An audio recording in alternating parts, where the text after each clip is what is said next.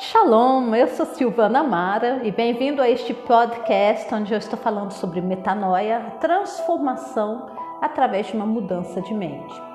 Hoje, neste episódio número 5, eu vou estar falando sobre os complexos e vou estar também falando da importância de você conhecer o que está aí dentro do seu mundo interior, porque a tua transformação depende, gente, acredite, a tua transformação 100% depende desses complexos ou personalidades, subpersonalidades. Vamos lá então. Os complexos, eles são compostos de imagens e memórias congeladas de momentos traumáticos enterrados no nosso inconsciente pessoal. Eles são acessíveis ao ego, são lembranças reprimidas e que os que, aquilo que mantém os complexos no lugar é a emoção. A emoção é fundamental para manter os complexos aonde eles estão. Todos nós temos complexos e precisamos da lupa do Espírito de Deus para localizá-los e lidar com eles.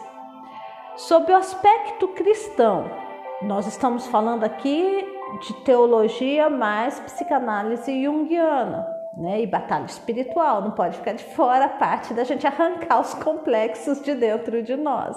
Essa parte não pode faltar aqui, viu? Estes complexos, eles se fortalecem quando nós interagimos com outras pessoas que de certa forma nos lembram situações traumáticas do passado. Então esses complexos, eles na verdade, por causa da emoção que alimenta estes complexos, nós vamos acabar criando ao nosso redor, isso somos nós que vamos buscar com a nossa mãozinha nós acabamos criando ao nosso redor situações nas nossas vidas que nos arremetem, que nos lembram da, dessas situações emocionais da nossa infância ou da nossa vida adulta, é, e a gente passa a recriar. A gente passa a recriar essas situações emocionais. É como se a gente fosse um noia. É, esses noinhas aí que ficam dependentes químicos de droga, eles não vão atrás de um, de um traficante para comprar mais droga. Então, nós viciamos naquela emoção negativa e como o Noia vai atrás da, do, do traficante, a gente vai atrás da pessoa que vai proporcionar para nós aquela emoção negativa. É onde que normalmente a gente diz na, eh, em coaching, a gente diz na, na que é, é, somos nós, nós que criamos a vida merda que a gente está levando. Não é culpa do seu ex-namorado, não é culpa do seu ex-marido, não é culpa da sua namorada, nem da sua ex-esposa, não é culpa do governo, não é culpa do sistema é, que a gente está inserido nele, não é culpa nem do capitalismo, nem do socialismo temos que parar de achar culpados. Quem está criando a vida ruim que você está levando é você. Porque você, desde criança, foi treinado para sentir estas emoções negativas, e é, são essas emoções negativas que alimentam os complexos, né? E porque esses complexos se alimentam dessas emoções negativas, eles vão arrumar um jeito dentro do seu sistema de pensamentos, de emoções, de crenças e de comportamento. Esses complexos, esses gremlins vão arrumar um jeito de ferrar. São seus sabotadores interiores, né? Então, é assim que a banda toca quando nós estamos falando de crenças limitantes ou de crenças negativas no coaching. Nós estamos falando do trabalho árduo desses complexos, ou protetores de ego, ou subpersonalidades. É, eles trabalham árduo, trabalham duro dentro da sua mente para te ferrar o dia inteiro. Ai, credo.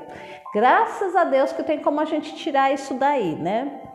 Então eu vou te dar aqui o exemplo como que esses complexos agem, é, baseados em lembranças traumáticas do passado. Uma mulher, por exemplo, que teve um pai muito severo e, e rude, aquele pai agressivo, o que, que ela vai procurar? Ela vai namorar alguém que o tom de voz desse namorado ou do marido ou o jeito de olhar lembre o pai. Esse namorado irá constelar ou agrupar o complexo do pai. Ele vai fazer lembrar o que o pai fazia.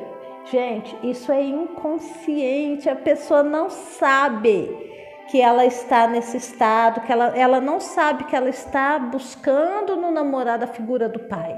Ou se é um homem que está buscando na figura da esposa, da, da namorada, a figura da mãe. Isso é inconsciente, é por isso que a gente toma essas decisões inconscientes.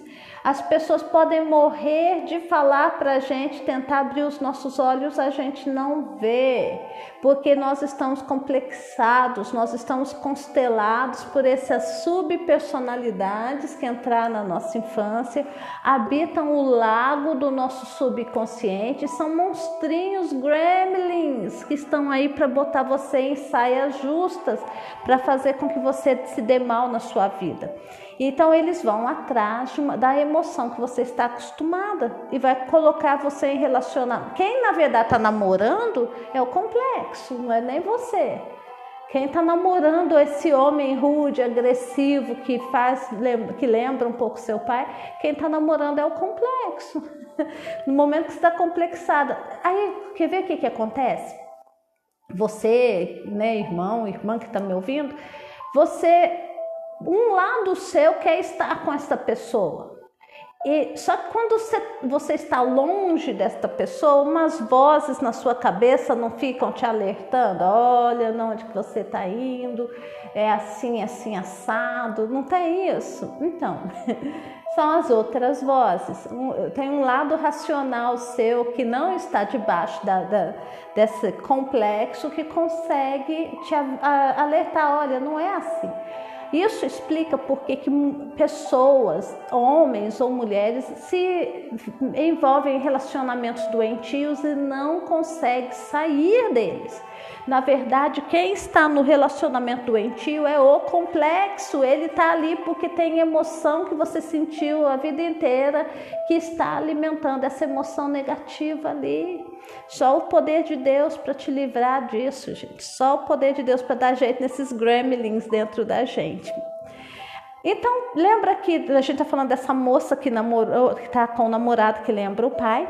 Se o namorado dela for mal para ela e a injuriar, então mais energia negativa, emocional vai ser acrescentada ao complexo, mais forte esse complexo fica dentro dela, mais forte esse subpersonalidade ou protetor de ego se torna. Fica mais difícil de lidar depois, mas lida, sai do mesmo jeito, do mesmo jeito. Aí eu mineirando aqui falando mesmo. Então, em conclusão, nós entendemos que os complexos na psicologia ou espíritos malignos na teologia é, nossos, estão e entram no nosso subconsciente através de experiências traumáticas. Eles mantêm comunicação com o consciente através de sonhos. Por isso que a gente sonha, tem pesadelo, tem sonhos esquisitos que é, é, quase ninguém sabe interpretar, porque são sonhos psicológicos. E quando estimulado, estes complexos reagem a, é, a, a, com a ajuda consciente. Então, outra pessoa fala, não eu. Bom, de volta. Quando esse complexo é estimulado, quando esta subpersonalidade é estimulada, ele reage sem a tua ajuda consciente. Você perde o controle da tua consciência. E quem vem para frente do seu, da sua consciência para responder aquela situação ali é, é o complexo, não é você. É, é, o complexo é, ou a subpersonalidade que está respondendo. Gente, isso aqui na verdade são os teus falsos eus, tá? Então, você tem domínio sobre a intensidade do impacto da reação do complexo. Por exemplo, complexo quer sentar a mão na cara de alguém, você segura a tua mão lá embaixo. Você tem esse domínio, se quiser, né? Porque tem gente que não quer ter e faz loucuras. Mas a gente tem domínio, nosso corpo até um limite, a gente tem domínio sim.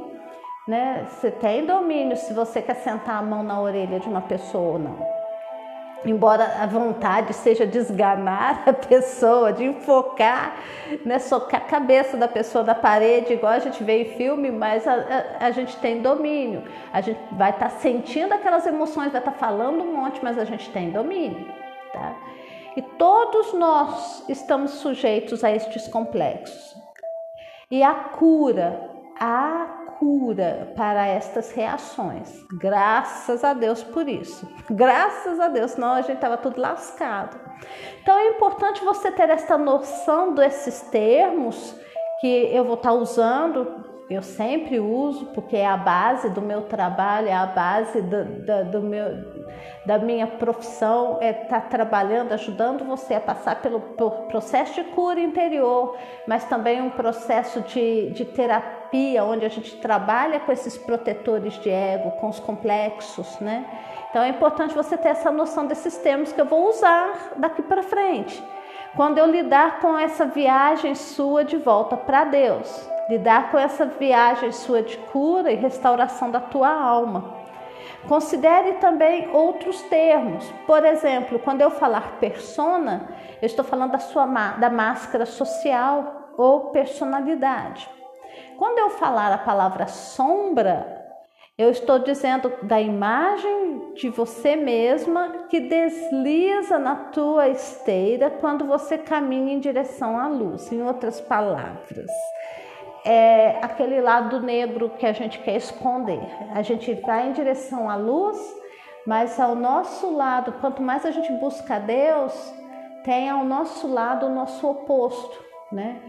Então, para todos nós, gente, todos nós temos um lado negativo muito intenso, que é a nossa sombra.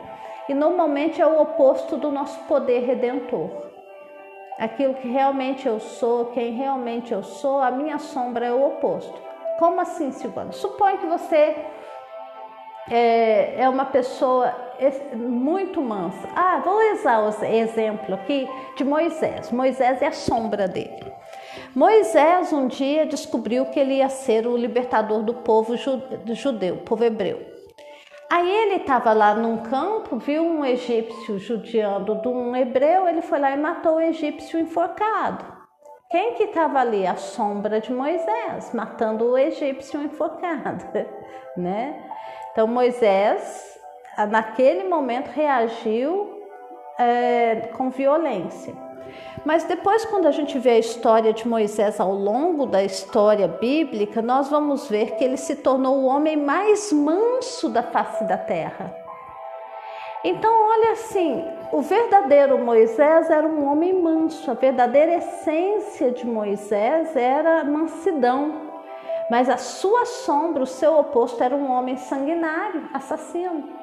Entenderam o que é sombra? É o oposto daquilo que é a tua essência, né? Então, aquilo que for a sua essência, você vai ter um lado oposto. Isso aí nós chamamos de sombra. Então a sombra é a nossa maldade humana, é o lado seu de trevas. Eu é ego, é que o que eu sou na essência e fazem parte do meu eu, o ego, na, a persona e a sombra. Então, quem é eu? Quem sou eu? Você se pergunta. Você é um, um ser 100% espiritual, ok? 100% espiritual, habita num corpo carnal por enquanto, né? E tem uma alma. Essa alma nós chamamos de mente, né? É aonde está abrigada a sua persona, a sua personalidade, a sua sombra. Então, quando eu falo eu, eu estou falando dessas, de, dessas três esferas de você como pessoa, do seu espírito, da sua alma, que engloba aí a personalidade e a sombra, porque a, o, o outro lado, luz, é o teu espírito. Teu espírito é 100% igual a Jesus, é 100% luz. E eu vou ficando por aqui neste podcast e nós vamos estar dando continuidade neste tema no próximo episódio. Fiquem com Deus, até a próxima!